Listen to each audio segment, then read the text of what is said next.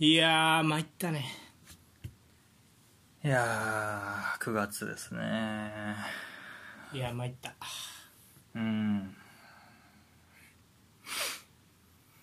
移籍場閉まりましたね参ったいそうですやーね今年は一番この数年で一番参ったんじゃないかまあサウジアラビアがねがっつり来たんでうんサウジの乱と言っていいよねうん、まあ、まだサウジは閉まってないからね7日え彼どうなるかって感じやろうけどああそうやねう確かに、んまだねサラなんかを狙ってるんじゃないかっていうような噂もねうん流れてるんですがまあ一旦欧州は閉まったんでちょっとその上の紹介をねあの今週のニュースのコーナーなんかでやっていこうと思います前半戦うんはいということでそれではいつも通りまずはお便りからどうぞよろしくお願いしますえー代表監督で好きな人はいがいますかっていう質問でしたが、はいはいえーノーリスさんはい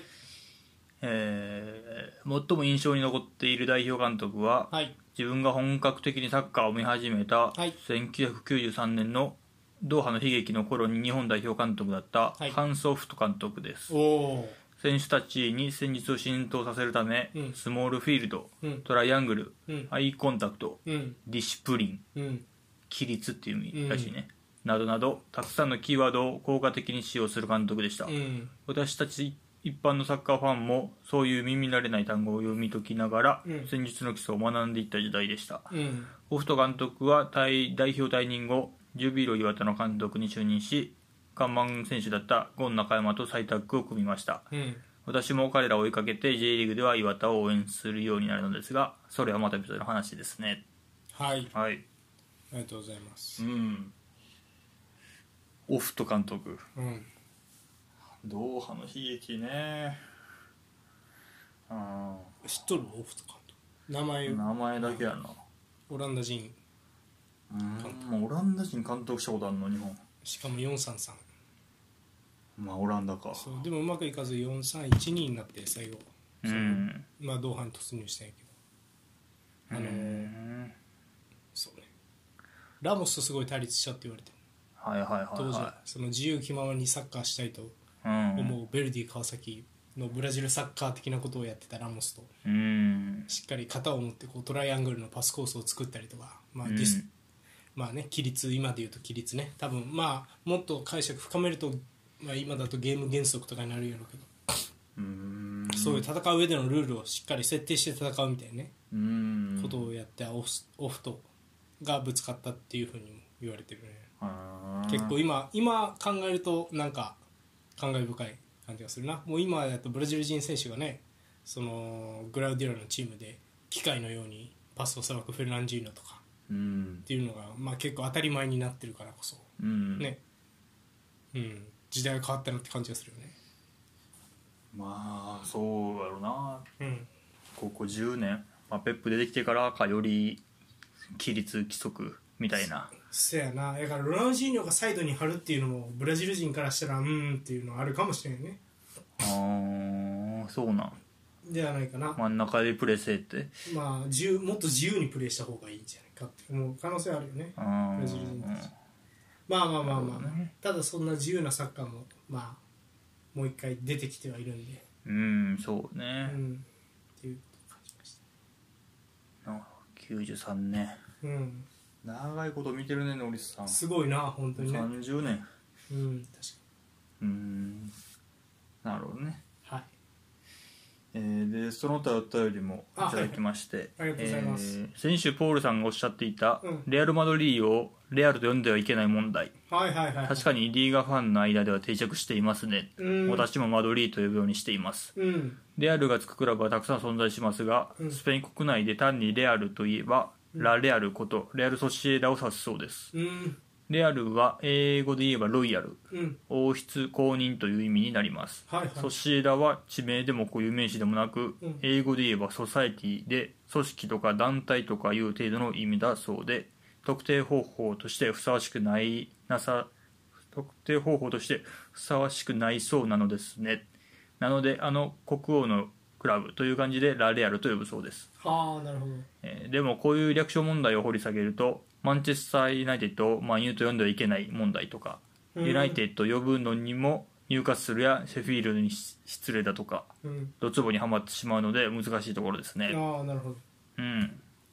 ありがとうございますそうね選手も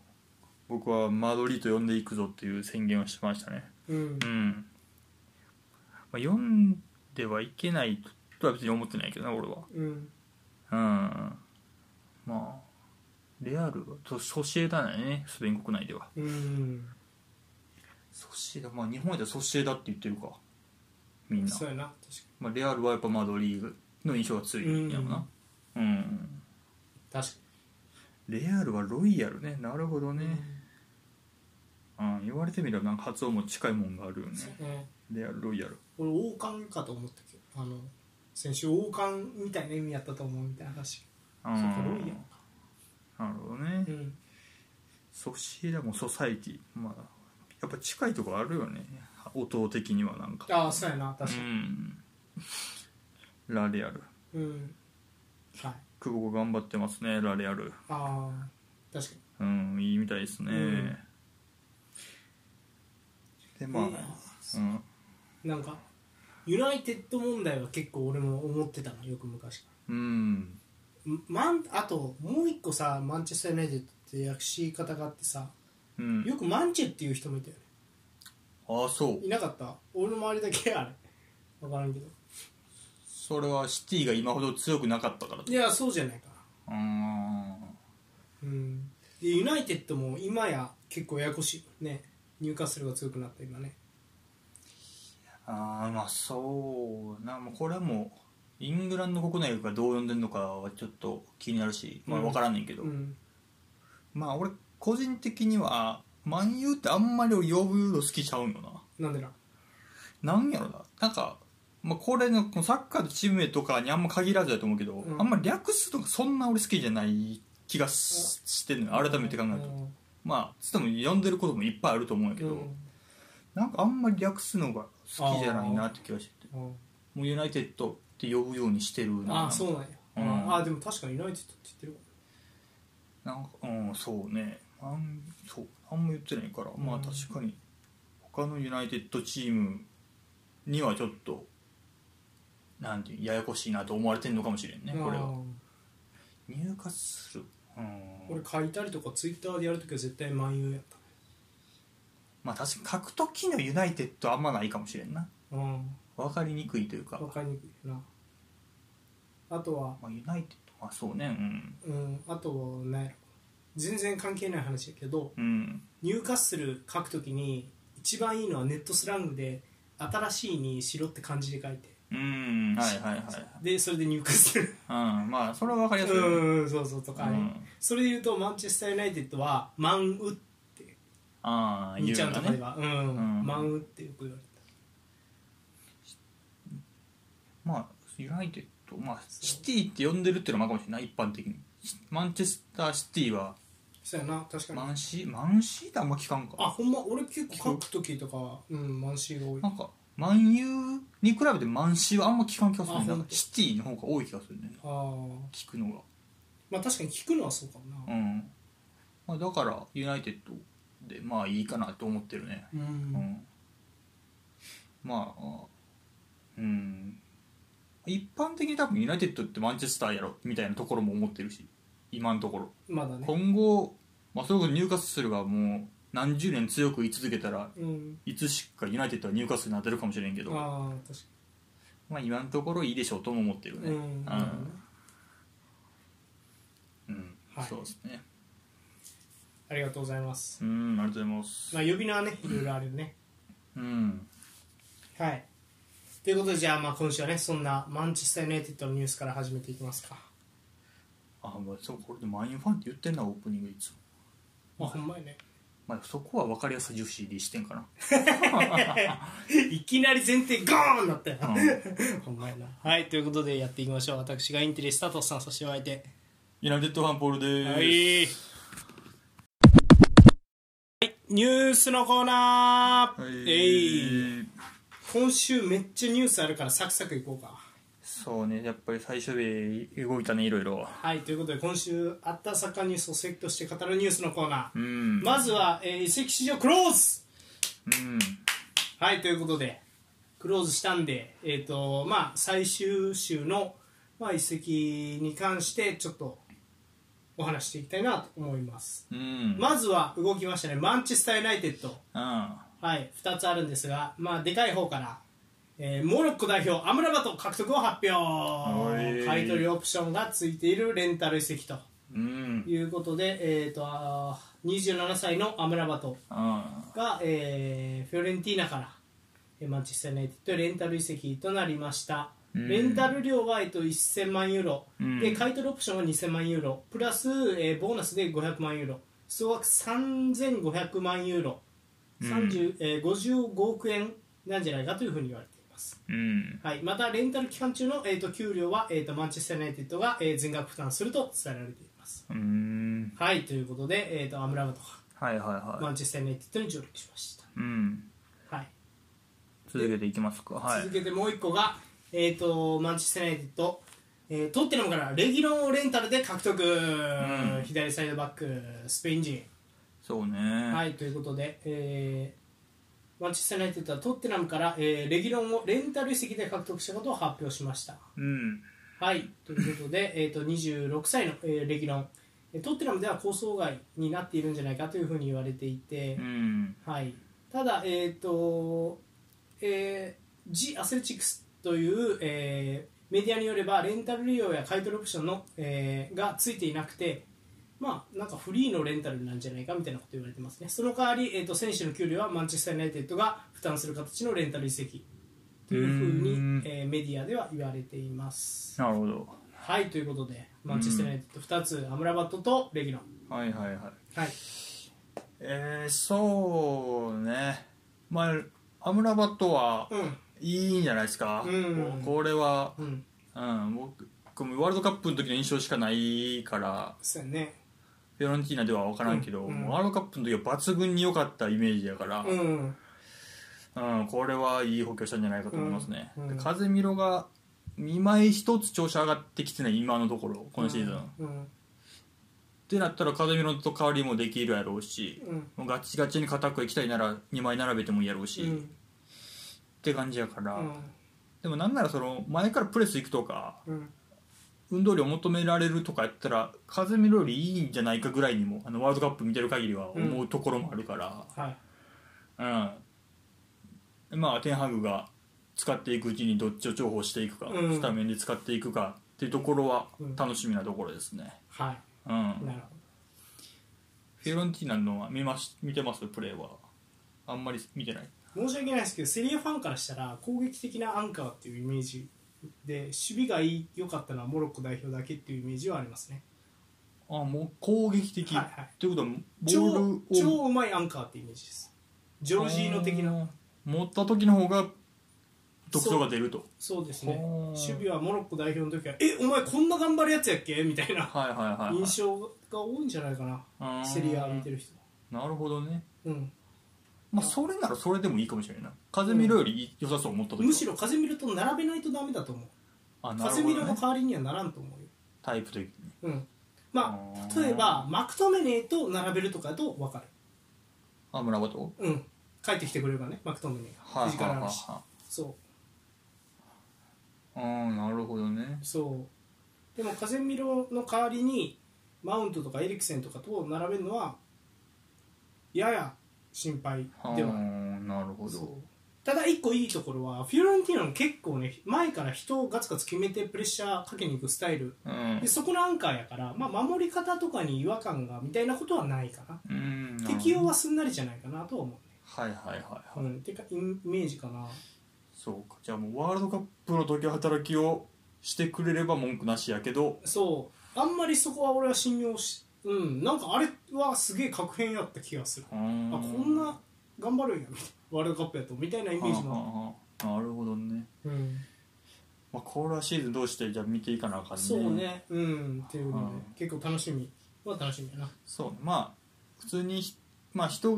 が少なかったっていうのもあるからああまあまあまあそうね確かにチャンピオンズリーグもあるし、うん、まあいいと思ういいとこれはいいじゃないですかねうん、もう一つの移籍レギュロンもやっぱ人がそうねショーも怪我してもうって、うんえーまあ、ラッシュはもうプレシーズンの時から怪我しててうんやったから、うんここは欲しかったよね、まあ、ダボットが今や左やってるけどうんあのまあ右サイドバック的な動きで、うんで、まあ、そういうのプレー得意そうやんか、うんダロット、うんでまあうまくやってるしディフェンスも、うんまあ、そんなに穴になるほど悪くないと思うから、うんまあ、別にそれもありかなと思うけど、まあうん、人足りへんかっただから、これもまあいい補強なんじゃないですうかね、んはいまあ、レンタル料もかかってないっていうのはあんまり見たことないねこのパそうタやーンな確かにまあ、スパーズはやほんまにあの考えてなかったちよょなってという戦力として考えてないってう感んじかもしれないまあ、給料だけ払ってくれればって感じだったよなむしろここで一回レギュロンはその自分の価値をうん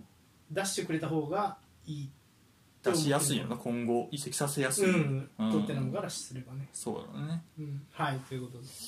まあいいんじゃないですかレギュラーも悪い選手とは思わんからうん、なるほど、レンタルできてくれる分にはうんいいと思いますはいということでうん、まあちょっとじゃあやっぱりあのアムラバトに行きたいですかねそうやね、はい、うん結構楽しみですねあのうまいよ超うまなるほどねい、うん、ボランチとしてはめっちゃうまいと思う逆にあんまそっちのイメージがないからそれもあそうなんや楽しみやなへえ、そっかはいという感じですうん、うん、それではその次、えっとチェルシーですね、これびっくりしましたね、チェルシーが、えっとマンチェスターシティからうん逸材、パルマー獲得を発表、うんチェルシーお得意の7プラス1年契約を締結。 長期契約ねはいということで、えっとマンチェスターシティから、えっとパルマーが、えーチェルシーへ完全移籍しうんました、えっと7年間の契約で、えっと30年まで。うんで、えーさらに1年の、えーレ延長オプションもついていると、うんはい、で、えーっと移籍金が、えー4250万ポンド78億円とうんこれがマンチェスターシティに支払われたんじゃないかというふうに言われていますはいはいはいということでパルマ21歳左利き、えーアンダー21えーイングランド代表そうねこの間優勝メンバーやね優勝メンバーですね、優はい勝、自分の優勝メンバーだったんですが、えーあとはマンチェスターシティの生え抜きの選手でもあったのかなうんそうねですが、えーこの度チェルシーへ移籍することになりましそうね、はシティ出したなたうんそれこそコミュニティシールドとかも出てたからああうん普通に戦力として数えてるんかなぐらいに思ってたけど、まあ、21歳やしねまだ、うん今後もあるからと思ったけどうーん出すと思わんかったあねうんまあ、毒を取ったからもういいかって感じなのか、毒って移籍金どれくらいやったっけどれぐらいやったかなこんな高くなかった気がするよねうんパルマが4200ポン万ポンドぐらい、うんうん、あでも移籍金高えわ102億円か毒あそんなしたパルマの2倍やねへえじゃあ相当期待してないの毒に2倍もしてないよあれ102億円まあ約2倍パルマが55億円じゃなかったうん78億あこれ78億かうんそうか、アムラバとか。まあまあまあ、あじゃあまあ、そうか、そんな変わらんのか。毒何歳やっけ毒は若かっ若いんじゃないか21歳か毒な。うーもん、なるほど。まあそうかそうね。うんまあパルマーも移籍したかったみたいなのはなんかチェルシーのそのプロジェクトうん若手集めて今後みたいなのが良かったみたいなのは出てた気がしたけどうん、まあ、パルマが出たかったんかもしれんねうんまあチェルシーはやっぱ若手買いあさってるよなずーっとうん、確かに。うんうんまあ、先週もだからとっさんも言ってたけど結構だからもう人をどうすんねん問題出てきそうやなっていう出のはてくるやろうな。うん気はするな、うんだって別にパルマーとかさ、正直スターリングおる限り多分出れんくないまあ、どこで使うつもりなのかって感じやな何人かおるやろ、しかも。おると思うねだってあれも戻ってくるやろ。あの、怪我してるやつとか戻ってきたら左も埋まるし、うんツーシャドウのポジションめっちゃ激戦区になるやん。激戦区やと思うなあれはエンクンクかエンクンクも戻ってくるやろうしね、うんマドエケマドエケうんマドエケって今チェルシーのやつだっけうんそうやと思う窓行けうんなんか同じような名前多くてわからんねんなそうやねそうのんマドミラン行ったのなんだっけ右の左足プルの右シッ右チちゃうあのーリーガから行ったやつあチュクエゼチュクエゼあっちはうんうんとマドエケとかもおるし、うんうんまあひ左足の右ウィングとしてはまあそうやねだからまあどうするかなって感じやなうん確かにうーうんんまあでもなんか試合出てるっぽいねうこうーんもう出たんやうん一試合出たっぽいねね負けてるけどうんまあ、パルマーもドツーシャドウがいいのか右のウイングの方がいいのか、その見てないから分かんないねそうそうそうあんまり別に、うん、活躍してるそとんながこっつりまだ見てないからうん分からんけどうん、ちょっとポジェッティーノは考えもんやねこれはどうしていくかうん確かにちょっとマネジメント心配ですよなそうやねうんっていう感じだけどまあうんうんうまくはあるやろうからまあそうねとまあうんうまいこと出場機会持たせて成長していってほしいなって感じだけどねはうんいまあちょっと楽しみにそうやね見ていきたいですねチェルシーを見るときなんかはうーんはいそんな、えー、とその次はマンチェスターシティですうんパルマを打ったマンチェスターシティはさらに、えー、と選手を補強しました、えー、とマティウス・ヌネス獲得を発う表、ん4人目の、えー補強98億円と結構したね、うんはいということでマンチェスターシティはウルブスから、えーポルトガル代表ミッドフィルダーヌネスを、えー完全移籍で獲得したことを発表しましたうんはい、えーコバチッチ、えーグバルディオール、えードクに続く4人目の移籍、うんうんはいえー、と契約期間5年で、えー移籍金として5300万ポンド、えー98億円がウルブスに支払われたと、うんはい、25歳の、えーヌネス、えーポルトガル人で名門スポルティングで頭角を現した選手というこうんとです、はい、そうですねなのでこのヌネスがね、えー、とマンチェスターシティに加入したという形うんです、いやヌネスはいいですよああそううんボックスとボックス系、そうねそういう動きもあるしうんうん足元もうまいしやからまあどう使うかなっていうのは興味深いねこれああはほんまロドリの横に置くのか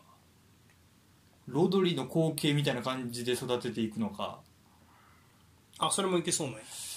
うん、今のところ完全にアンカータイプではないけど、あまあ、今から何年かかけてやっていけばっていう気も俺はしてるけど、マンチェスターシティもでもそこあれよねすごい多いよねカルバインカルバン・フィリップスとかも使おうと思ったら使えるのにずっと使ってなかったりとかでもフィリップスはね、もうこの選手取られるってことは、そうどこまでも戦力として数えられてるのかなっていう疑問はあるね。あそうあほとんど出てないと思うよ、フィリップス。あそうなんだうんうんまあ、まあ相手がロドリやからまあ知らないとこもあるんかもしれんけどこの前なんか終盤でも出てた気がするあーマンチェスターシティの試合みたそういうな、いんやーでもまあす確かにねコバチッチヌネスとそうだねだからコバチッチがだから去年のギュンダンみたいな動きじゃなくて多分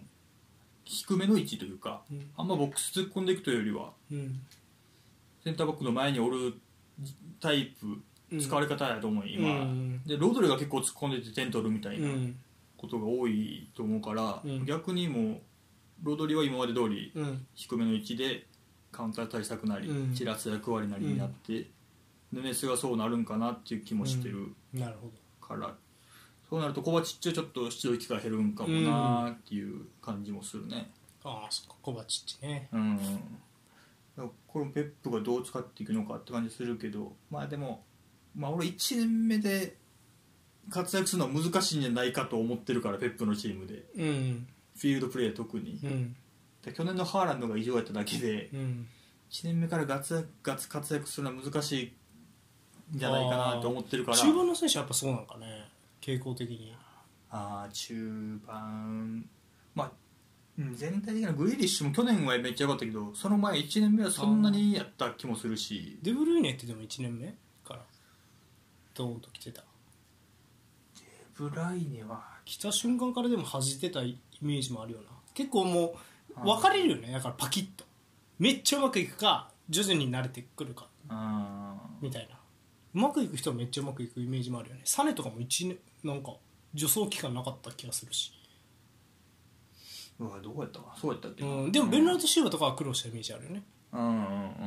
そうねだから様々よねでもなんかパキッとうまくいくかじ,、うんじわっとくるかみたいなねそうギュンドアンも割とじわっときたなかかった気がするうんかかったねうん確かに、だからなんかそういうところ面白いねヌネスがどっちなのかっていううねんからうん、まあそういう意味でもコバチッチと併用とかもあるんかもしうれない、んね、徐々に慣れていこうかもしれない、うんはい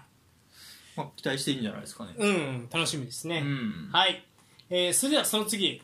えーリバプールですえー、とこれも大きいですねリバプールにとってはリバプールオランダ代表ミッドフィルダーフラーフェンベルフ獲得を発表、うん5年契約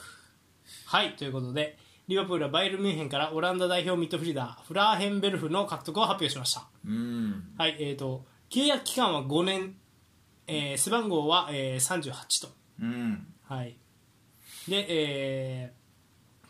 ーあこのフラヘンベルフは元アヤックスで、えー、とバイエルンへ加入して1年目は33試合に出場したんですが先発出場は3試合のみとうんで、えー、と今シーズンはバイエルンから出たいというふうに言っていて結果的に、えーリバプールへ移籍したうんというような形です移籍金、えー4000万ユーロうんということです21歳のミッドフィルダーですねはいはいはいはいということでフラヘンベルフがうんリバプールぴったりじゃないですかそんな気がしますねそうね、どう使っていくのかまあプレー集とか見た感じ、うんまあボックスボックスうんで、まあ、足元もあるしサイズもあるし、うんあんまうんそうね欠点ある感じで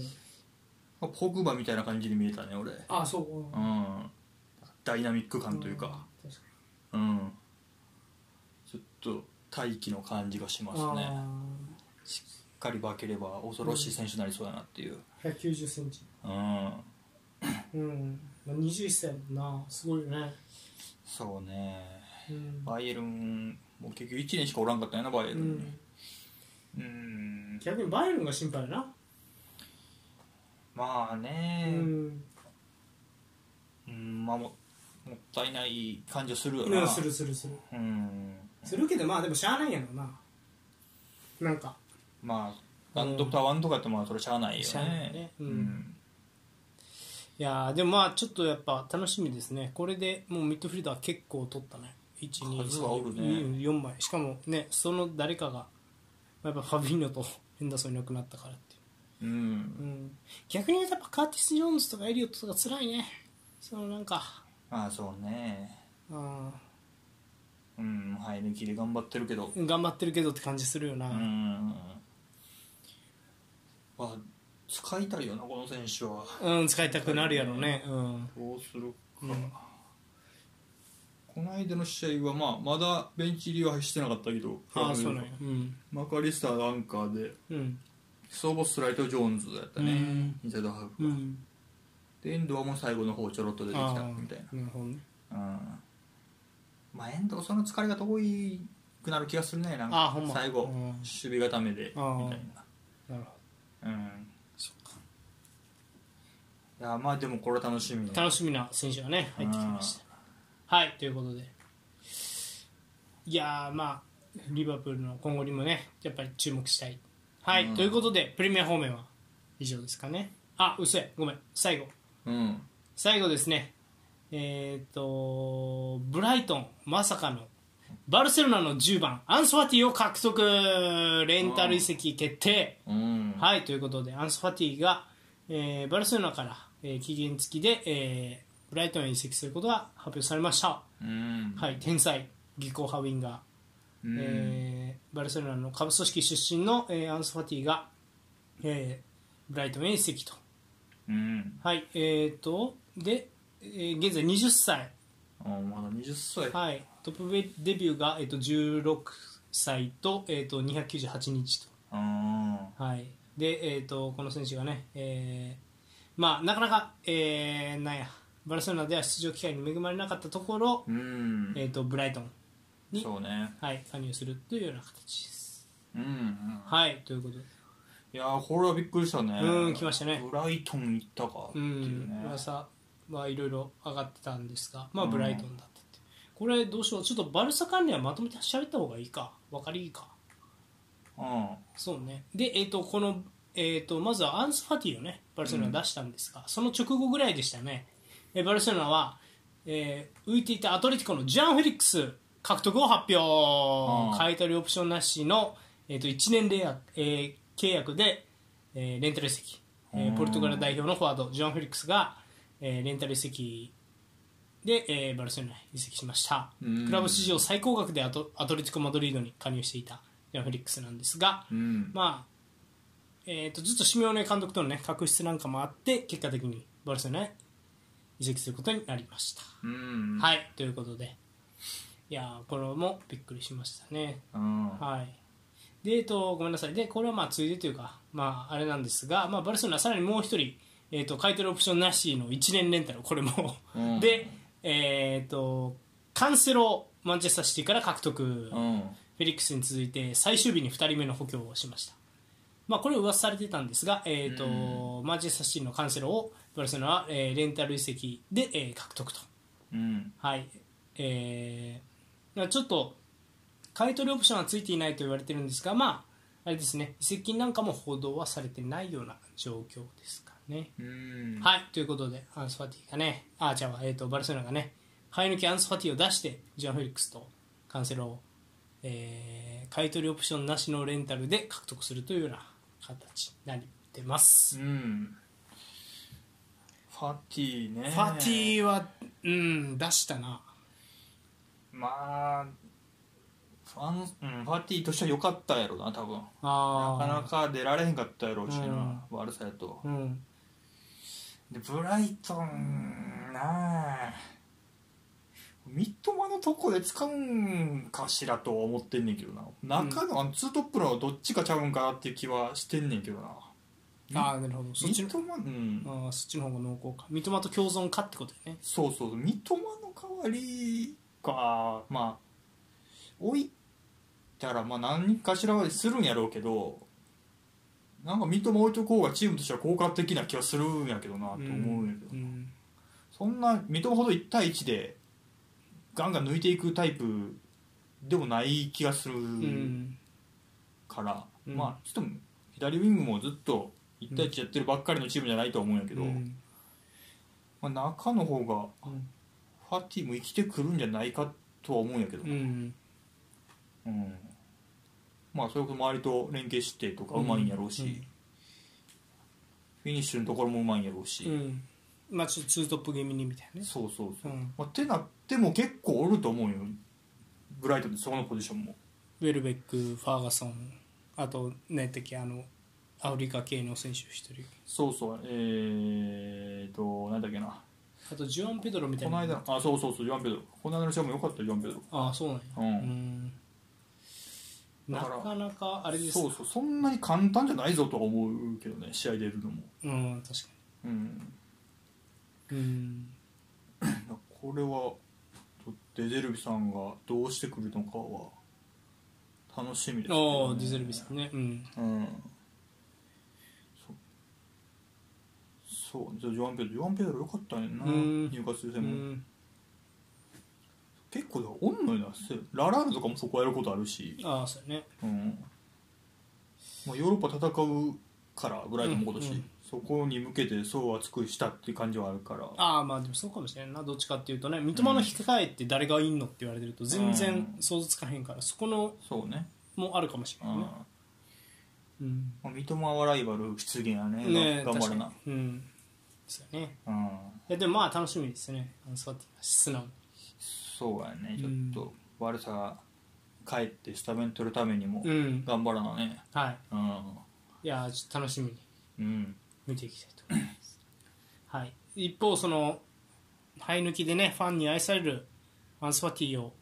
出してまでして獲得したのがジョアン・フェリックスですよ。もうバルサに行きたいってもう公言してしまって、まあ、アトレティコ・マドリードとの関係性は崩れてたって言われてるんですけど、うんこれ結構でも僕、ね、あの結構面白いんちゃうかなとは思いますよね。はんはんはんジョアン・フェリックスの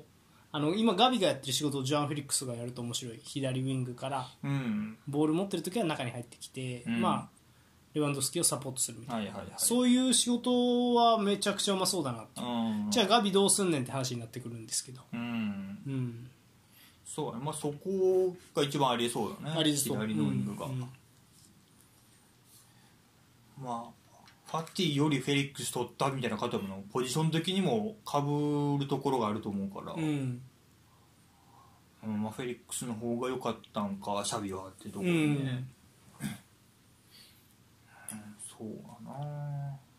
今アトレティコもどうするんかなって感じだよなそのチェルシー出した時もハイドルオプションなしで出してうんまあそらオプションないから戻してくるよね、うんで今回も揉めてうんまたオフ買い取りオプションなしで出してっていう、なんか将来的にはほんまに使う気あるんですかっていう感じはしてるんやけどなシメオネさん確かにうん使わんのじゃないでもとりあえず価値を示してうん移籍していってほしいんじゃない、まあそういうことかな、まあ取る側も悪さもお金ないっていうのもあるんやろうけどでもなんかあのーアトレティコってこういう選手出てくるよねあのバルセロナ行きてえっていう選手おおるよねなんかあのーグリーズマンのこうとやってんとかなんなんやろやっぱりちょっとやってるサッカーがあの相手にボールうん渡すことも厭わないみたいなサッカーだからそうじゃなくてやっぱりあのアルダトランとかもそうだったよねバルセロナ行ったよな確かあアトレティコから行ったんかうんそうやったと思ううん確かだからやっぱりその飽きるじゃないけどんなんかやっぱりそのスタイルうんは自分が一番生きてる感じがしませんみたいなんで、はい華麗なパスサッカーに行きたがるみたいなことはあるかもしれないね、いやあるやろなそれはうんやっぱボール持って攻撃的にやりたいみたいなねまあやってるんやろうけど、今はあのうんアトレティコは、そうやねまあそれはありそうやうねんあとはまあシメオネも癖がある人なんでしょうな、うん、なんだけどとかそうやな、まあふうん今今チェルシーとかめっちゃ重そうやけどな思ってたけどなフェリックスあそうなん今や年のチェルシあーーエンクンク怪我しておれんからそこ入ったらとかあは思ってたけど、まあ消えへんかったなあって感じやなうんなるほうん、どでさらにカンセロですそうねカンセル取ったねほんまにこれ、う先週かも言ったけどんノーリスさんがなんかうんあえちゃうわえ誰やったっけなんかなんかで見たよね本当にカンセロが必要なのかみたいなうん俺らが喋ったんじゃんそれ俺ら喋ったっけうんいやでも喋ってカンセロかねでも左のバルデが怪我した時の控えうんで大外もできる攻撃的なサイドバックって考えると分からないでもない、そうだそっちの方がうんなんかいいよな右サイドバックで使うよりうんと思ううん右サイドバックは硬い人の方がいいんやけど、うんまあ今ねあの何やったっけあいつがやらんっつってるの組んでね組んでがうんだからそこは難しいよなかといってセルジー・ロベルトだと守備どうだああやみたいなことも言われてるしねうんなんで、まあ、ちょっと左で活躍する姿見たいですねカンセロはそうやねバルデとはまた違うオプションになるやろうしうんうんいやしかしカンセロも皮肉なキャリアになってしまったねなんかね、まあねここに来てちょっと扱いがもうほんまにカンセロロールをペップが完成させたみたいなああいう使い方じゃないと輝ききらん選手なんかもしれんね普通のサイドバックとしてはどうやっていううんディフェンス面とかやっぱここ数年サイドバック革命としてカンセロあとアーノルドとうん出てきたけど結局三冠チームにカンセロのカンセロがいないから三冠チームが出来上がったって言ってもいいようなフォーセンターバックうんそうだねでアーノルドをいまだに中心に据えてるリバプールは安定しますかっていうと アーノルドのミスから失点とかしてるところがちょいちょいあるわけじゃないですかうんだからなんか似たようなところに落ち着いてる気がしますね2人ともうんそうだねスペシャルすぎるみたいうんな特殊技能すぎて確かにねうん、諸刃の剣感がある選手っうんうんうんていう感じがしますね。そうだなうん、ままああでもまあバルセロナやったらね持つ時間がまあでもそうだシティでも一緒かいやーどうですかね、バルデとの勝負になるのか、まあ、もしかすると両サイドバックともみたいなね、もうすっごいことになる可能性もあるんで、そうやねうん、ちょっと楽しみに見ていきたいですね。うんそうやねシャービの腕の見せどころかうんね、と思いますね。はい、ということで、いやーまあ、完成には期待したい。うんはい、えーそれではその次、ちょっとラリーが結構動いたんで、はい、えー、とちょっと一つずつ、まずは、えー、とセビージャにですね、えー現れました、えーセビージャに復帰、セルヒオ・ラモス、はいえー、とサウジアラビアからオファーされた額の20分の1で、えーセビージャに復帰しました。あはい、えー、とセルヒオ・ラモスがね37歳のベテランが、えー、とサウジアラビアからのオファーを受けていたもののそれを蹴って20分の1の、えー年俸を受け入れて、えーセビージャへ復帰することになりました、ーうん、はいい、セルヒオ・ラモスねもうもう歴代最高のセンターバックの一人でしょううんえーパリ・サンジェルマンを昨昨シーズン限りで離れたセルヒオ・ラモスはサウジアラビアから、まあ、とんでもないね、あの年俸2000万ユーロみたいな額で契約結ぶんじゃないかというふうに言われたんですが、まあえー、とセビージャで、えー受け取る年俸は、えー100万ユーロ弱、うんなので20分の1の値段でセビージャに帰ってきたと。うんはい、えーセルヒオ・ラモスといえばね、まあ、セビージャから、えーレアル・マドリードに移籍して、まあ、キャリアのススタートは、えーセビージャの株式出身だったと、うんはいまあ、レアル・マドリードに移籍したの19歳なんですねなるほど、うんはい、ということで、まあ、里帰りしたよというで、えー、と僕は家に帰りたかったここに帰らないで他の場所に行く意味は行く意味なんてない僕はずっと父祖父、えースセビリスモブエルタラに負い目を感じていたんだというふうに言っていますうんはいなるほどねということで、うんいやー帰ってきましたね熱い男がこれはすごい、そうねリーガファンの人は嬉しいんじゃないですかまあそうやろね、うんもいやねうもう象徴的な選手だったよね、うん、問題はその結構セビージャファンがガチ現地セビージャファンが結構ガチおこの人もいるみたいな、うんレアル時代バカにされたたみたいなね、あーでもなんか帰ってきて泣いてたりとかもしてるから、まあ、どっちなんだろうとは思うんだけまあラモスは帰りたかったけどど、うん、いファンがどこまで受け入れるのかっていうところがねやでも結構これ楽しみですよねうんなんかねあのセビージャやっぱりちょっとディフェンス陣抜かれてもうボロボロになったみたいなイメージもあるじゃないですか組んでて、あとねカルロスえカルロスうんはいはいはいないセンターバックコンビで、うんえー、とぐぐぐっと成績上げてたのにセビージャってその選手に抜かれて、まあ、昨シーズンね EL は優勝したものの今シーズンも結構厳しい状況が進んでたんで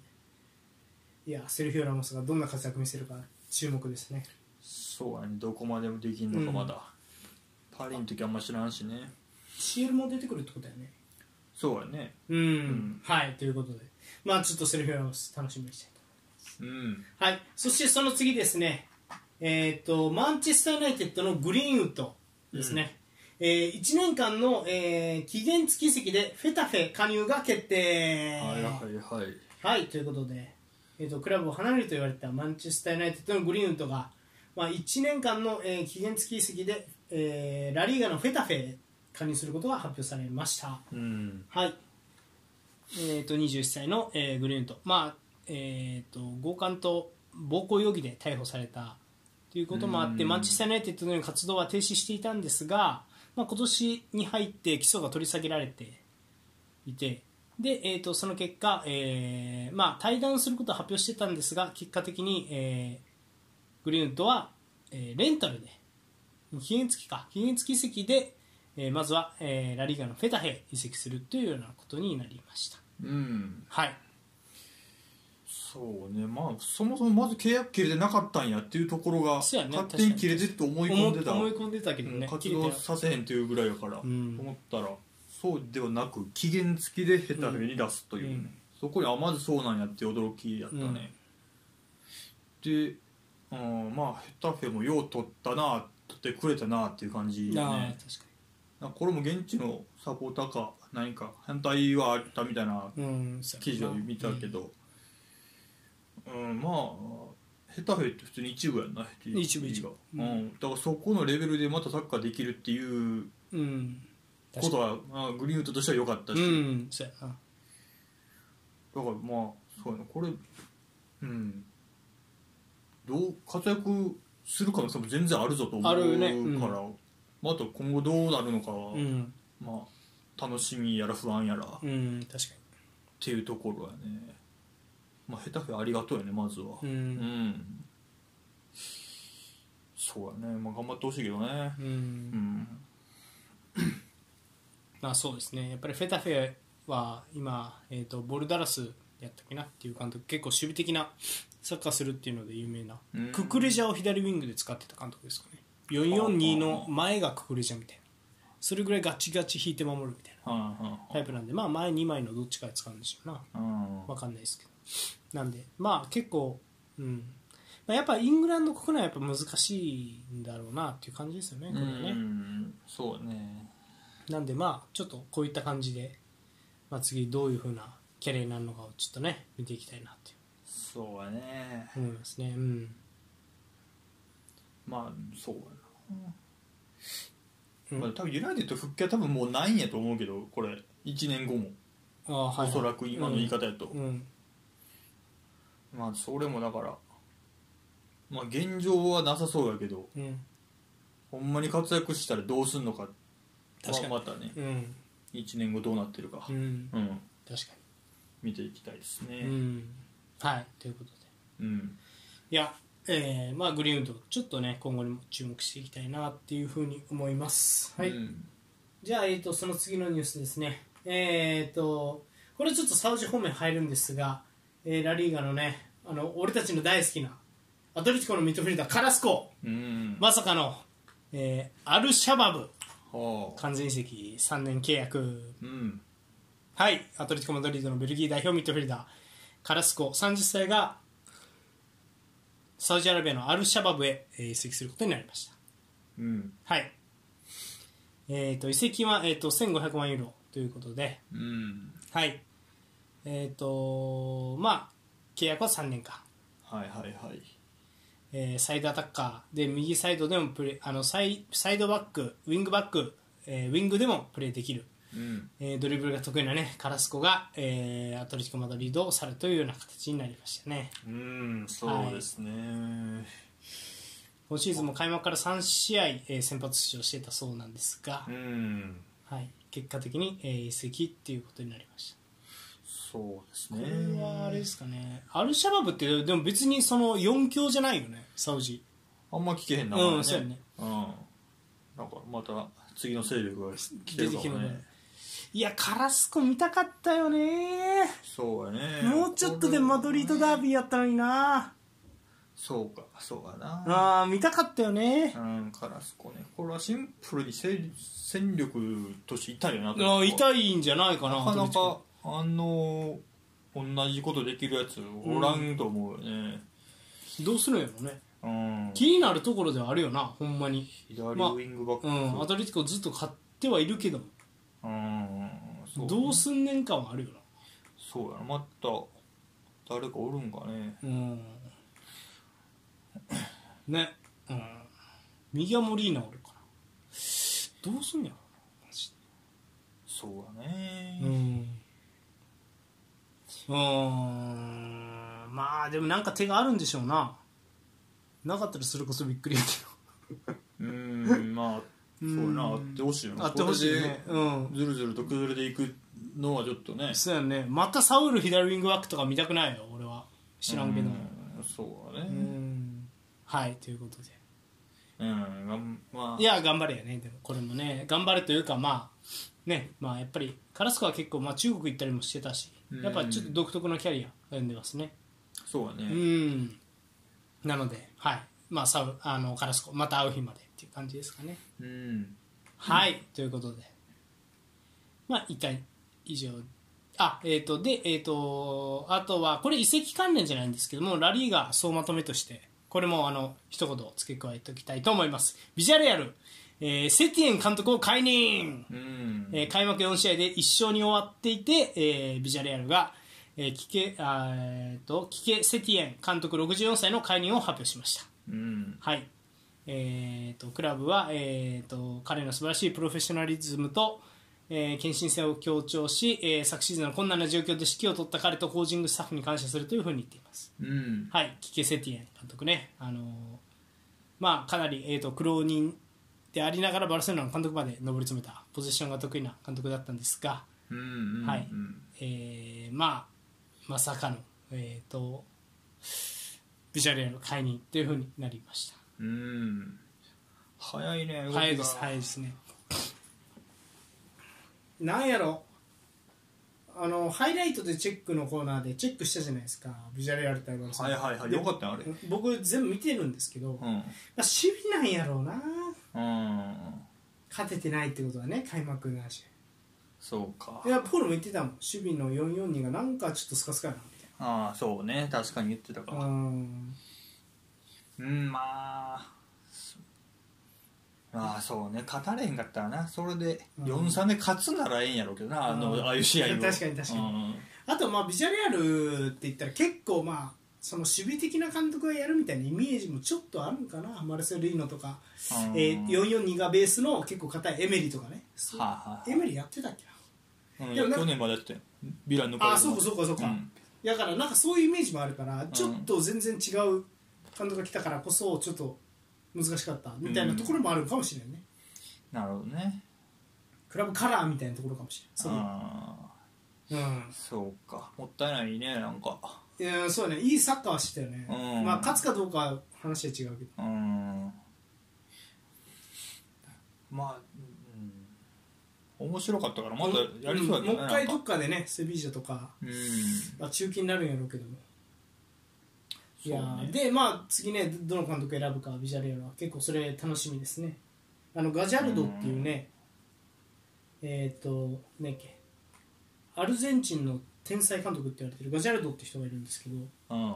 リーベルプレーとかなんかの監督で、うんペップとかも絶賛してるような人なんですけどその人にはもう当たって断られてるらしいですねああ断られたんやうんみたいねだから、まあ、次誰が監督になるのかっていうのは結構注目そうだね、誰なるんやろうね、うんまあ、全然知らん人引っ張ってくるかもしれんしですよねロペティとか空いてますけどね、ああなるほどね確かに面白いかもしれないロペテギでもなんかあの辺がロペテギもセティエンもそうやけどうんあの辺が欲してるようなウィングタイプがいないよね大外で活躍するようなああそういうタイプが欲しいんやこの方うがーんそうね基本的にやっぱり横に幅広く攻めたいチームってやっぱいるやんうんうんうんそうドリブねラうんもうちょい縦に速くでもいいんやったら、まあ、ウイングバック高めにとかでもいいんやろうけど、うん結構じっくり持ちたいみたいなチームだとやっぱり逆足ウインガーなりなんなりやっぱりいるんじゃないかなドリブラーは、はいはいはいなるほどねうん、広く使いたいからうピッんチいやーなんでまあただ次の監督選びは結構大事ですねうんうんまあそうねまだ始まったとこやしねそうやね確かいいにぞはい、もうん、早い段階で動いておこうという感じなんですかねうんうんはいということでまあちょっと今後にもね期待したいと思います、はい。じゃあ、えっ、と、その次ですね。えっ、と、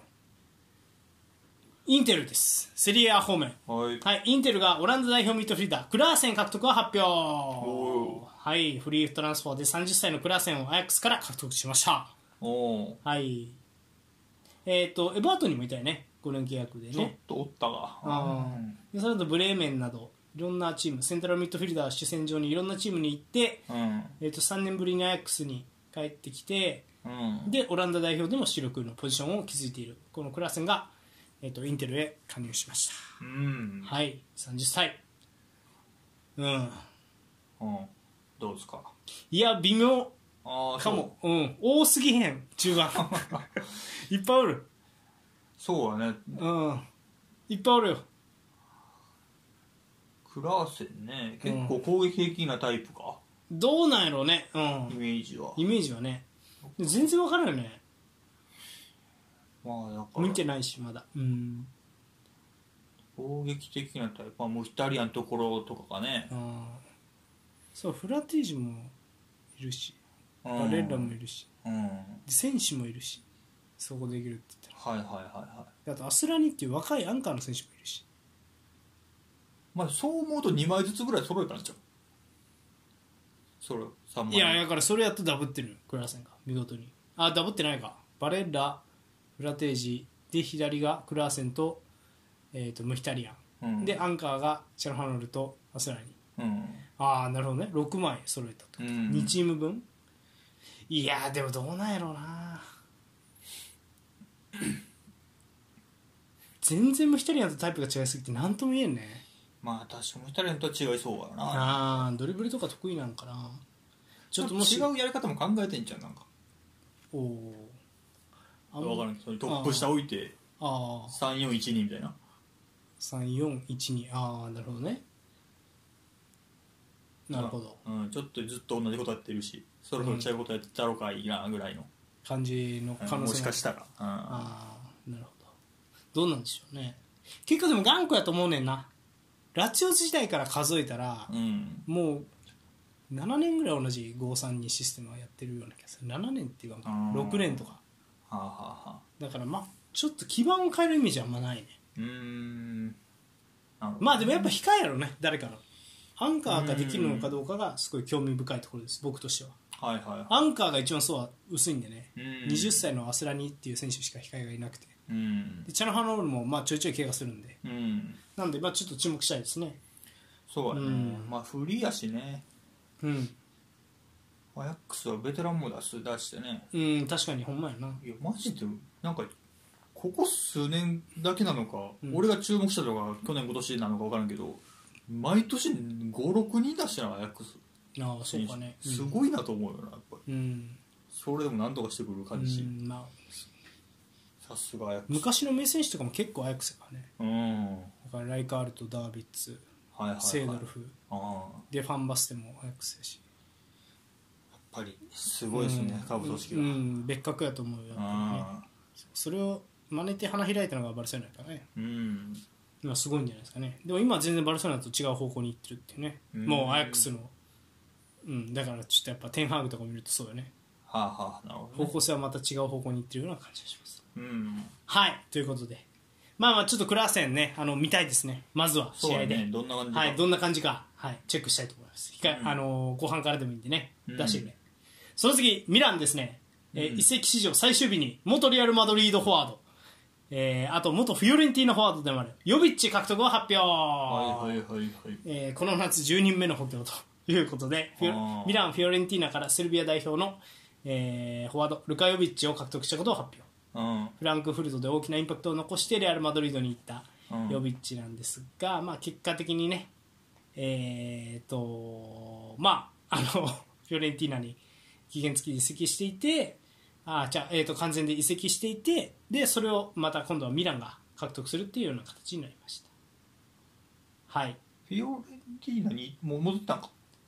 レアルうんレアル行って、うんそうそうそうで期限付き移籍を経て、えー、と去年の夏にフィオレンティーナに完全移籍してたあんあです。戻ったってことそうですそうです戻ったというかまあまあまあそのレアル・マドリードにもともと行ってあフランクフルそトうですあそうかそうですはいフはいラはいンクフルトレアル・マドリードフィオレンティーナあと、あなるほどはい、でそれが最終的には、えー、と来ましてねあのーミランにうーんっていう形です、ただミランはねあのー最終日にポルトのフォワードタレミっていうね、えー、とイランかなはいはいはいあのフォワードもしくはセビージャのラファミルあおったねフォワード、うんはい大きいやつの獲得に動いてたもののどちらも失敗に終わったっていうような噂が流れていてうんでその結果ヨビッチなんでもうその可能性もあるかなっていうようなな感るじですほただ一旦ジルーの確保をあの控えどうんの選手を確保したっていうような形ですかまあ岡穂では物足らんかって感じかうんそうねもしくはオカフォーはサイドアタッカーとして考えてる説もあるうんっていう感じですかねなるほどはいということいや取るね10人目いでうんやだいぶそう集まったんじゃないでうすかん集まったと思これうんうでさらに言うとねもうやっぱずっとジルーの控えがいないっていうそうだねであれもね出したやろ何やったっけあのベルギーのオリギねオリギも出したよね確かに、うんでサール・マーカースとかも実は放出してるんですよね、うんボローニャにだから結構選手出しつつも、まあ、ジルーの控えセリア経験もあるっていうことでいうともう1シーズンねやっぱり、まあ、オリギに期待するよりはっていうのでヨギッチなんだろうなっていう感じもするし、そうね、うん、楽しみですね、ヨビッチね、うん、ヨビッチあんまプレー知らんなああほんま、うんうん、下手したら万能型になれんぞぐらいの感じかもしあれない、はい、25歳でねまだー25歳か、うんまだまだね今から今からですねうん、はいということでまあちょっとねミランあのミランすごいなプルシッチチュクエゼうんロフトチークに続く、えっと、今シーズン10人目の補強なんで、そうね調子も良さそうですね、うんまあジルーもねやっぱり年齢もあるんで、まあ、結構出番はありそうだなっていうところで期待したいなとそうね思います、うんはい、えー、それではその次、えー、とセリア方面ラスト、えーラツィオですね元アーセナルのミッドフィルダー天才マルセイユから、えーゲンドゥージ獲得を発表買い取り義務付き、えー期限付き移籍、うんはいということで、えー、とラツィオはマルセイユから、えーゲンドゥージを獲得したことを発表しました、うんはい、えーアーセナルでね、えーと脚あのー脚光を浴びてうん注目された、えー、ゲンドゥジ、えーその後アルティタ監督との関係悪化によって期限付き移籍を繰り返していてマルセイユに、えー移籍していあの完全移籍したんですが、まあ、結果的に、えーその後にまさかのラツィオがゲンドゥジを獲得というような形になりました。うんはい、えー、と買い取り義務が発生するオプションがついていて買い取り金額は、えー、と1500万ユーロプラス300万ユーロなんで1800万ユーロほどの金額の買い取りオプションがついているというような形です。うんはい、ということでラツィオにとっては、まあ、8人目おーの選手獲得になりました。ああはい、ラツィオに玄道寺そうですね中盤かそうですね合うなとは思ってたんですけど合うっすね多分ねああそうううんうんあとやっぱそうねなんかうんやっぱり玄土寺昔のアーセナルのイメージでうん俺は止まってて、ちょっと、まあ、後半でも喋るねマッチョ・オブザ・ウィークエンドなんてうんなんか久々みたいだけど、なんかたくましくなったねああサイズとかもそうかなちょっと体も大きくなってる気がするし、はあはあうはあん、なるほどね、うん、マルセイユ行ってよかったんじゃないみたいなぐらい思うというか、まあ、まだ若いし、うん、若いし、うん、なんでねちょっと結構ねそのじ俺が思ったようなタイプとはまた違う方向に行ってるような気もするんで、はまあ、あとあの結構ラツィオとしては、まあ、鎌田と争うような感じになりそうあ、なんそうでだねちょっと今後にも期待したい、うん、まあ、うん、相当テクニカルな中盤集めましたねラツィオはそうね、うんルイス・アルベルトを抜けてもっていうか別に鎌田玄度時でもうん、いいんじゃないかって感じがするねこれあとロベッラもいるしねあああいろんな選手いるんでなるほどねいろいろできるよってあとベシッチとかもいるしベシーノとかもおるからねまだうーんいろんな選手がいるんでちょっと結構ラツィオ面白いぞっていうあとは、うんまあ CL も見据えたこの中盤の層の厚さなのかなっていそううだよね感じしますうまあそこはインテルと一緒かうんんうっていんう感じですかねはいということでうん一旦あれですかねえっ、とセリア方面は以上ですうんはいじゃあその次ちょっと面白かったんでえっ、とまあ大きな移籍なんかを触れていきたいと思います、まずはパリ・サンジェルマンフランス代表フォワードコロムアに獲得を発表あ5年契約で、えー、と移籍金が7500万ユーロプラス、えー、と1500万ユーロのボーナスで総額9000万ユーロなんじゃないかというふうに言われています。あははい、ということでフランクフルトの24歳フォワード、えーフランス代表フォワードコルムアニがパリ・サンジェルマンへうん移籍することになりました昨シーズンはねえー公式戦46試合フランクフルトで出場して23ゴール17アシスト、ううんん、いいねというこのコロムアニが、はいえー、とパリ・サンジェルマンにえー復帰っていう形になりましたあ復帰になるいや僕は復帰じゃないあのフランスに復帰っていうような形になりましたねのなるほどねはいいということでうんこれぼ覚えてますかね僕が言ってたそのパリ・サンジェルマンどうすんのやろこの先問題でこうしたらいいんじゃないかって僕が言ってたうん僕の夢だったフランスのバイエルン・ミュンヘンになったらいいんじゃねってうんなりつつあるよなだってデンベレムバッペコロムアニやろうんもうフランス代表で脚光を浴びてる選手を集め出してるやんみたいなうんはいイメージがあって はいはいそうねだいぶ楽しみしかもだってゴンサル・ラモスと争うわけやろ結構そうね好チーム作ったなって感じはするよねしっかりとったな、うん確かにな、うんめっちゃいいと思うけどなこれゴンサゴンサル・ラモスもコロマミもあんあんま覚えてないなあでも俺コロムアニはでもまあフィジカルエグいみたいうんな感じでしたよねそうかムバッペも結局また試合出だしたしなあそうだね確かにムバッペコロムアニデンベレうんでそこにアセンシオ、うんラモス、ううんん、そのラモスいや結構うんうんなんかんこれから23シーズンめっちゃ強いぞっていうイメージなんかなまあムバッペがどうなるかって問題はあるけど、うんまあそうだね強そうだもんね監督誰っけ、監督はルイス・エンリケですああそうかエンリケか、ああいやそうねこれはうまくしっかりそれぞれうん力出せればめちゃくちゃ強くなりそううだね、んと思うねうん強いと思いますそうねいやムワッペおる間になんかタイトル CL うん取ってほしいななんか、うんどうせならうんおる間にうんうん全然あるんじゃないですか CL 本当にうんねあとはまあ一時期集めてたスター選手が全員亡くなりましたねセルヒオ・ラモスうんえー、とメッシうんネイマールうんであとあれワイナルドゥムってどうなったのまあ分からんけどあれでも漏れへんちゃうねどっかなんか、うん、移籍してたとう思う、ん、だからなんかねそのメッシプロジェクトじゃないけどまあ失敗に終わったねあれは、うん、レアル・マドリード路線は失敗やけど、うんまさかのバイエルン・ミュンヘン路線というか自国の優秀な代表で中心だよねこれから楽しみだよねみたいな選手を集め出すっていううんこれはなんか新基軸やなっていう感じがしますまあフランスそれで強いしな絶対絶対強いよてかでもその方がいいよん普通にうんそんな無理して外から取らんでもいるもんうんそうねうんっていう感じですかねそうやねこれは楽しみですね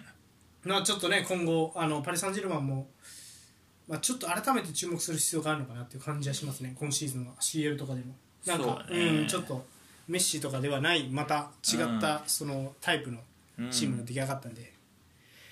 まあ、ちょっとねあの見ていきたいなというふうに思います、うんはいではその次えっ、とドイツ方面うんはいえっ、と昨シーズンブンデスの得点王おうフルクルク、えードイツ、えー A 代表のねあフルクルクがドルトムントに電撃移籍3年契約あはいということでドルトムントはブレーメンから、えー、とフルクルクを完全移籍で、えー獲得したことを発表しましたうんはい、この遅咲きのね、えー、とセンターフォワードがドルトムントの1位になりました移籍金は1300万ユーロ、えー20億円ほどじゃないかというふうに言われていますうん現在30歳ブレーメンのアカデミー育ちでで、えー、と昨シーズン、えー、と昨シ昨シーズン得点王かな、うんはい、そうかそうやなったかなうん、うん16ゴールを挙げてうんエングンクと並んで自身初の得点王になった、はいはいはい、はい、フルクルクが、えーステップアップですかねうんということでドルトムントに加入することになりましうんたはいということで、ドルトムントねうんドルトムントおるけどなセバスチャン・ハールとかおらんのもういやおるんじゃんのうん移籍は聞いてないけどねただセバスチャン・ハーラの控えになるといないんかな向こうことかになっちゃうからやっぱ高さ欲しいってことなのかねうんハーラーも高さはある気がするけどまあそんなにうまくないのかいやーまあまあハーラの控えとかかなうんでもそまあちょっとハーラはあんまり外せないような気もすんねんけどねうんうん向こう出番減りそうやね向こうはそうだねちょっと出番減りそうだねうんうんそうねまあまあ今年こそ取りに行くぞ感ドルトムントのああそうなの去確か年ギリギリでにかっさらわれてうん最終節まで粘ったのにっうんていうとこですかねまあどうバイエルンもケイにとなってなんか今までほどの迫力はない正直ほなんかきあの昨シーズンの方がすごかったよねだってアディユミ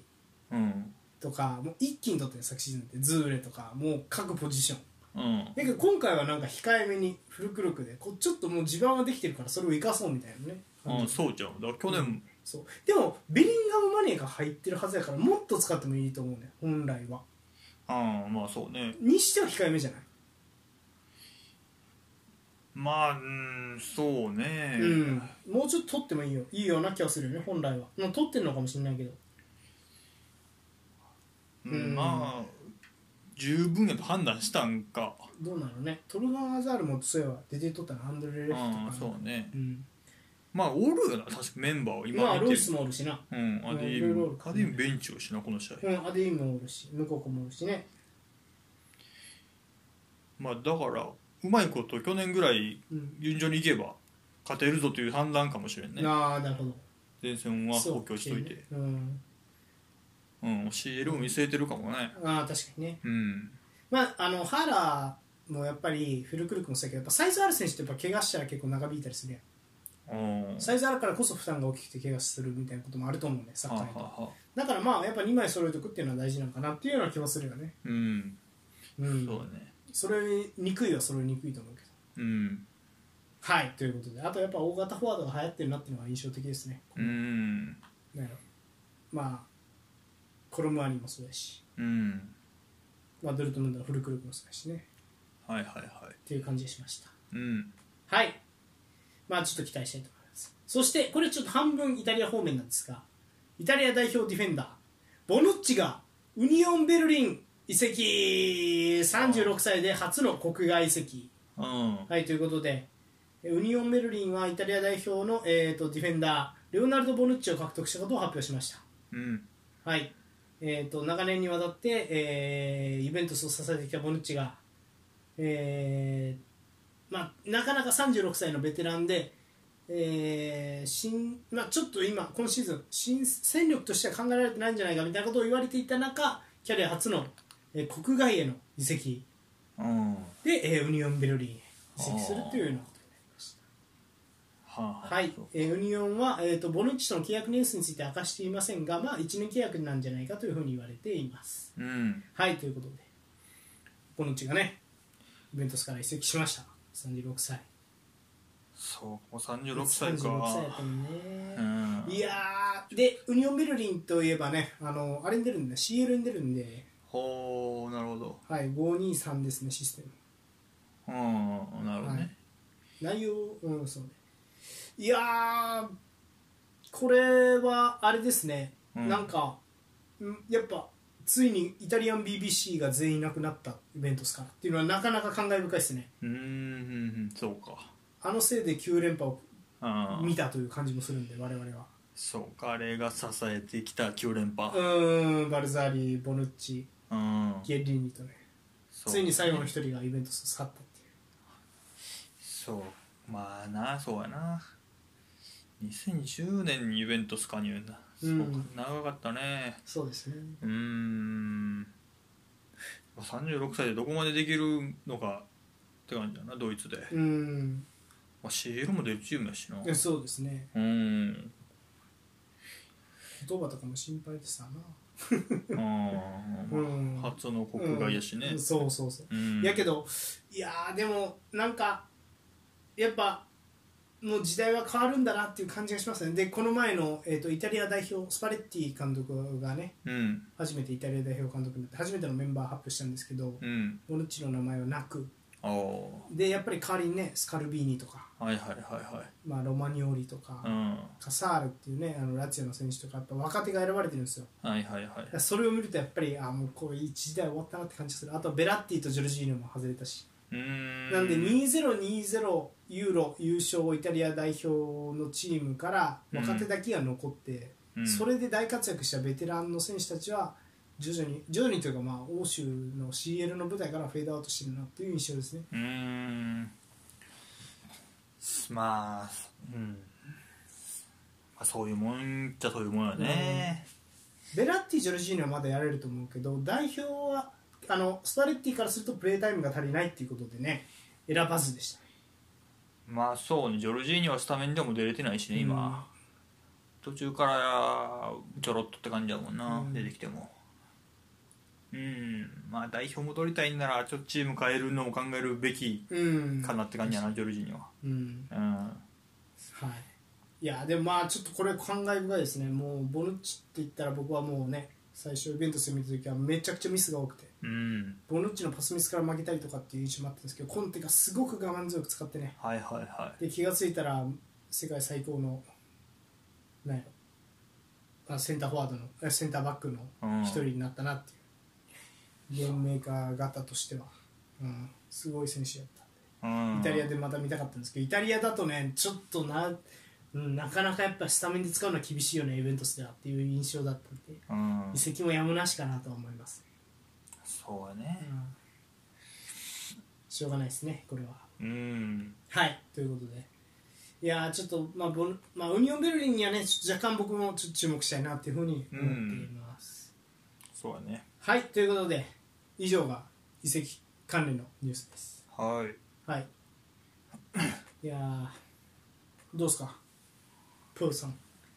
移籍うんなんか記憶に残ってるセットがありますうんそうねでもやうんうんやっぱ自チームですかいやまあ一番まあ期待してるのはそうやねあー楽しみなのはあーそう河村はとがどんだけやってくれるか楽しみやねやっぱ僕はぼその最後に話したボヌッチねまだやれるっていうところを見せつけてほしいなっていうふうにそうやね思いますあとセルフィオ・ラモスもねうんうん同世代センターバックうん、頑張ってほしいですね。うんははい。ということで、伊勢からニュース以上、クローズということで、ただ、まだ重要なニュースがある。これ、しそうかだも、ねしかも結構話したら投げ。うんまあまあまあそうねはい、えーと、CL グループリーグ組み合わせ決定うんはい、死の組も誕生しました。そうですねはい、ということで、グループリーグ、CL のね、グループリーグ組み合わせが発表されたんで、紹介していきましょうか。うんまずはグループ A から参ります。あ、はいちなみにこのグループリーグ方式、今シーズンで最後かな。ああもう来年からチスイースム増えてそう、スイス方式、そうかもう総当たりか10試合方式に変わるんで、ああじゃあまあまあなんかそうやな最後最後しっかり楽しんどかなあかうんそうやねですね、グループリーグ、うんハラハラドキドキのグループリーグをね、楽しめるのは最後だぞって。うん増えるね、そう考えると。4試合も増えるんか、グループリーグが。あそうなるっけうん、しかもだってそこからプレーオフもあるから、よ4、5、6試合ぐらい増え、うんしえる。大変やね。もう毎週末になるんかねミッドウィークうもん確かに確かに。うんはい、ということで、えーそれではまず、えー、と CN のグループリーグ、えー発表していきたいと思います、うんまずグループ A、えーポット1がバイエルンミュンヘン、うんはい、でその次はマンチェスター・ユナイテッド、うんえーコペンハーゲンガラタサライいいという、はい、4チームです、うんえーじゃあまあざっと、えーグループ B うんセビージャアーセナル、えーファイスファー、えーランスはいはいはいはいがグループ B うんそしてグループ C うんナポリうんレアル・マドリードうんブラが話題に上がったウニオンベルリン、はあはあははい、がグループ C です、いいねはい、でグループ D ベンフィカあうんインテルうんザルツブルグうんレアル・ソシエダほうほうほうグループ D、うんはい、そしてグループ E フェイエノールトアトレティコ・マドリードラツィオセルティックうんがグループ E ですそしてグループ F うんこれが死の国ですねそうねパリ・サンジェルマンはいドルトムントはあミラン入荷するいやーはいはいはいはいで、えー、とグループ G が、えーマンチェスターシうティ、んライプツヒ、えーツルベナズベズダセルビアね、 ははい、でヤングボーイズあはいはいはいがグループ G、はい、でグループ H がバルセロナポルト、えーシャフタールドネツク、えーロイヤルアントワーはプあとなってますうんはいということでやつね8つですいやーまあ F かやっぱりグループ F ね、はい、パリ・サンジェルマンうんえーボルシアメあー、えー、とドルトムント、えーミラン入荷するこれは面白い面白いですねこれマジで分からんとな分からんな個人的にはうんパリ・サンジェルマンは頭抜けてて一強ちょっと3つが競るどこも競りそうやなっていう印象かなまあいそうね、まあ、メンツやらなんやらは多分パリが抜けてる感じするけどうんちょっとまあ監督のも1年目やしメンツも入れ替わったしでどこまでやれるのあかあなるほどねあー感はあるからね、あほんまうん、俺的に、うんいやこれはマジでわかんな、いうんポットフォード入荷する来た時点でもう死の組み合わせとかうはんもう、うん確か に今回の組み合わせ上、うんミランそうかミランポット3やったんやな、うんこれマジでわからんな、分からんねめちゃくちゃおもろそうやなうんミランと入荷するがもうもう試合そうも隣ダービーですねそうね、うんいやー、うん、全試合見てもいいぐらいのう理ん由になったね、こ確かこに確かには。うん、まあでも、そうね。うわ、でも、入荷するも頑張ってほしいけど、俺、ミランも好きやしな。うんでも、パリが上がった方が盛り上がりそうやしな。そうやね確かまあ、ここはほんま楽しみや にうね。んうん。そうですね。いや、まあ、期待したいですね。僕は、まあ、えっ、と、ミランにはね、はい、って感じですか。はい、えーそれぞれマイチームどうですかまずマンチェスター・ユナイテッド、バイエル・ミュンヘンと同組で、あとはガラタサライとコペンハーゲン。で、ガラタサライが結構人集めてるんじゃないそうそうトルコが結構選手集めてるよね、今今。年ガルタサレイ結構選手取ってたんでうんすよいい選手取ってるからちょっと怖いねそこはなるほどね。油断はできないよっていうことです。うんできないんじゃないですかね多分うーん。まあバイエルンバイエルンやねんなここであー、バイエルンね。しかもハリケーン絶好調バイエルン。そうやねうんいやどうやガラなタサライ強いな。うん強いイカルディ、メルテンス、ルーカス・トレイラ。そうかイカルディもそうだねあとルーカス・トレーラもおんのか結うん構あれやな、結構やな。攻撃陣。そうそうだあからーアンヘリーノおるやん。サイドバックねライプツィヒの左サイドバック。はいはいはい結構強いね。うんああ、なるほど。油断、確かにできんな、これ。テテっていうのも聞いたことある気がする。気のせいかな。ブラジル。うんてねうんなんか聞いたことある。23歳。うんうん。いやー、まあ結構、意外とあれすあれかもしれないですね。あんまり油断できないかもしれないですね、マンチェスター・ナイテッドとして。そうそうそうそうなめてかかったらやられやられるるぞそうって感じはあるな、うんまあバイエルンとユナイテッドで順調にいってくれればうん。盛り上がりはするよいいかなうんインテルはどこやったっけインテルは、えー、とベンフィカ、えーあとはザルツブルクとあとはソシエダ地味に嫌な国ですよね地味にね第二の死の組と言ってもいいような気がしますどこも強いうんって感じがしますねまあそ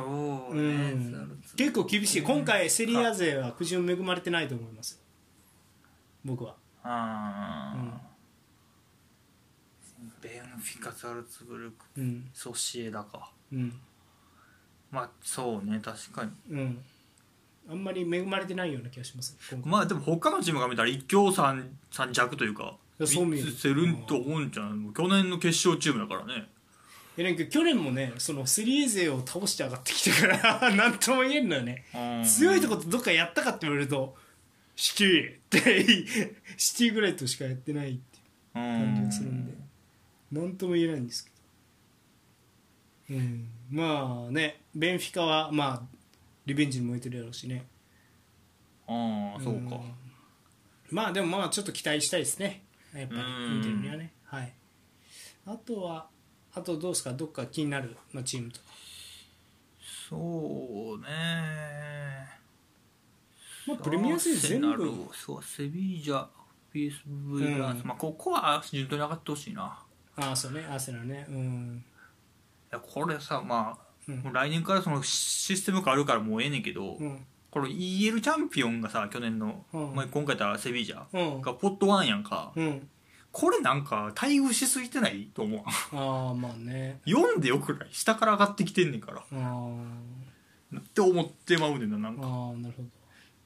まあ、もう来年から変わるからもうええねんけど、うんまあまあ、まあ、それによってセビージャアーセナルうんのとこやから、うんアーセナルはまあラッキーラかッもキしれんーけやとどね思うねうん、まあ、ここは順当に上がってほしいね、まあ、シティもライプツィヒとああとのセルビアのチームセルビとアあのとことそうまああとこはスイスヤングボーイズねまあうんここも、ままああ、硬いかなしっかりいってほしいね、うんあとはニューあとはニューカッスルやもんな、うんまあここはもう何ともやな、なんとも言えんねうんまあだから3つはユナイテッド含めうん、うんしっかり上がってほしいね確かプレミアでは、うんうんにセリーズは結構厳しいですね本当にあの安心できそうなのはナポリぐらいなんですけどナポリも監督変わってるんでねうんでラツィオも、まあ、フィオレンあのフェイエノールトとか、うんはまあ、去年カップ戦あんま良くなかったんでラツィオはそこも含めていはいはちょっと心配ではありますよね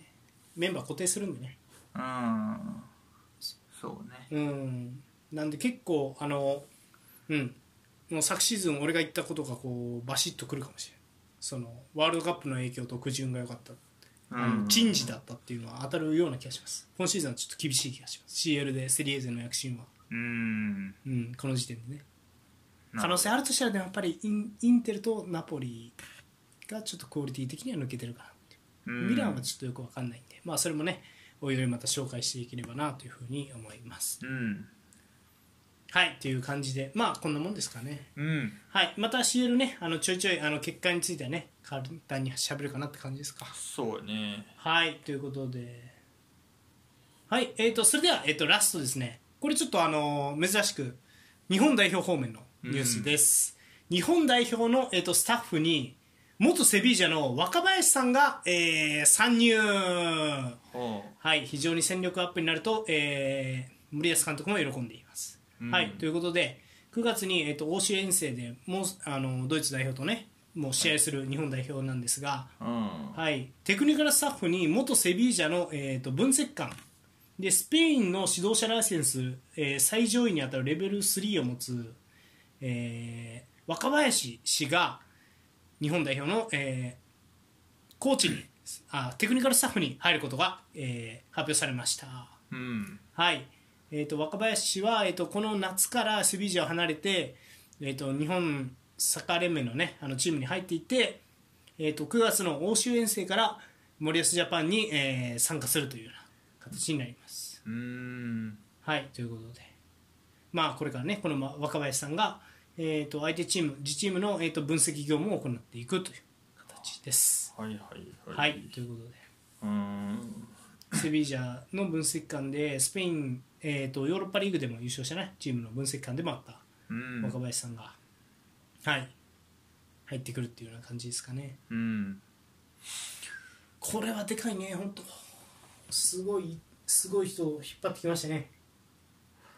まあそうなんやろうな多分んうん分析官ねうん、な何シーズンか行った結構ねう有ん名な人やったから、嬉しいですね僕としてあとドイツでやってる人とかも何人かいるけど、うんやっぱり一番実績あるのはこの人じゃないかな今うんうんヨーロッパ海外でやってるコーチとしてはうんすごいですね本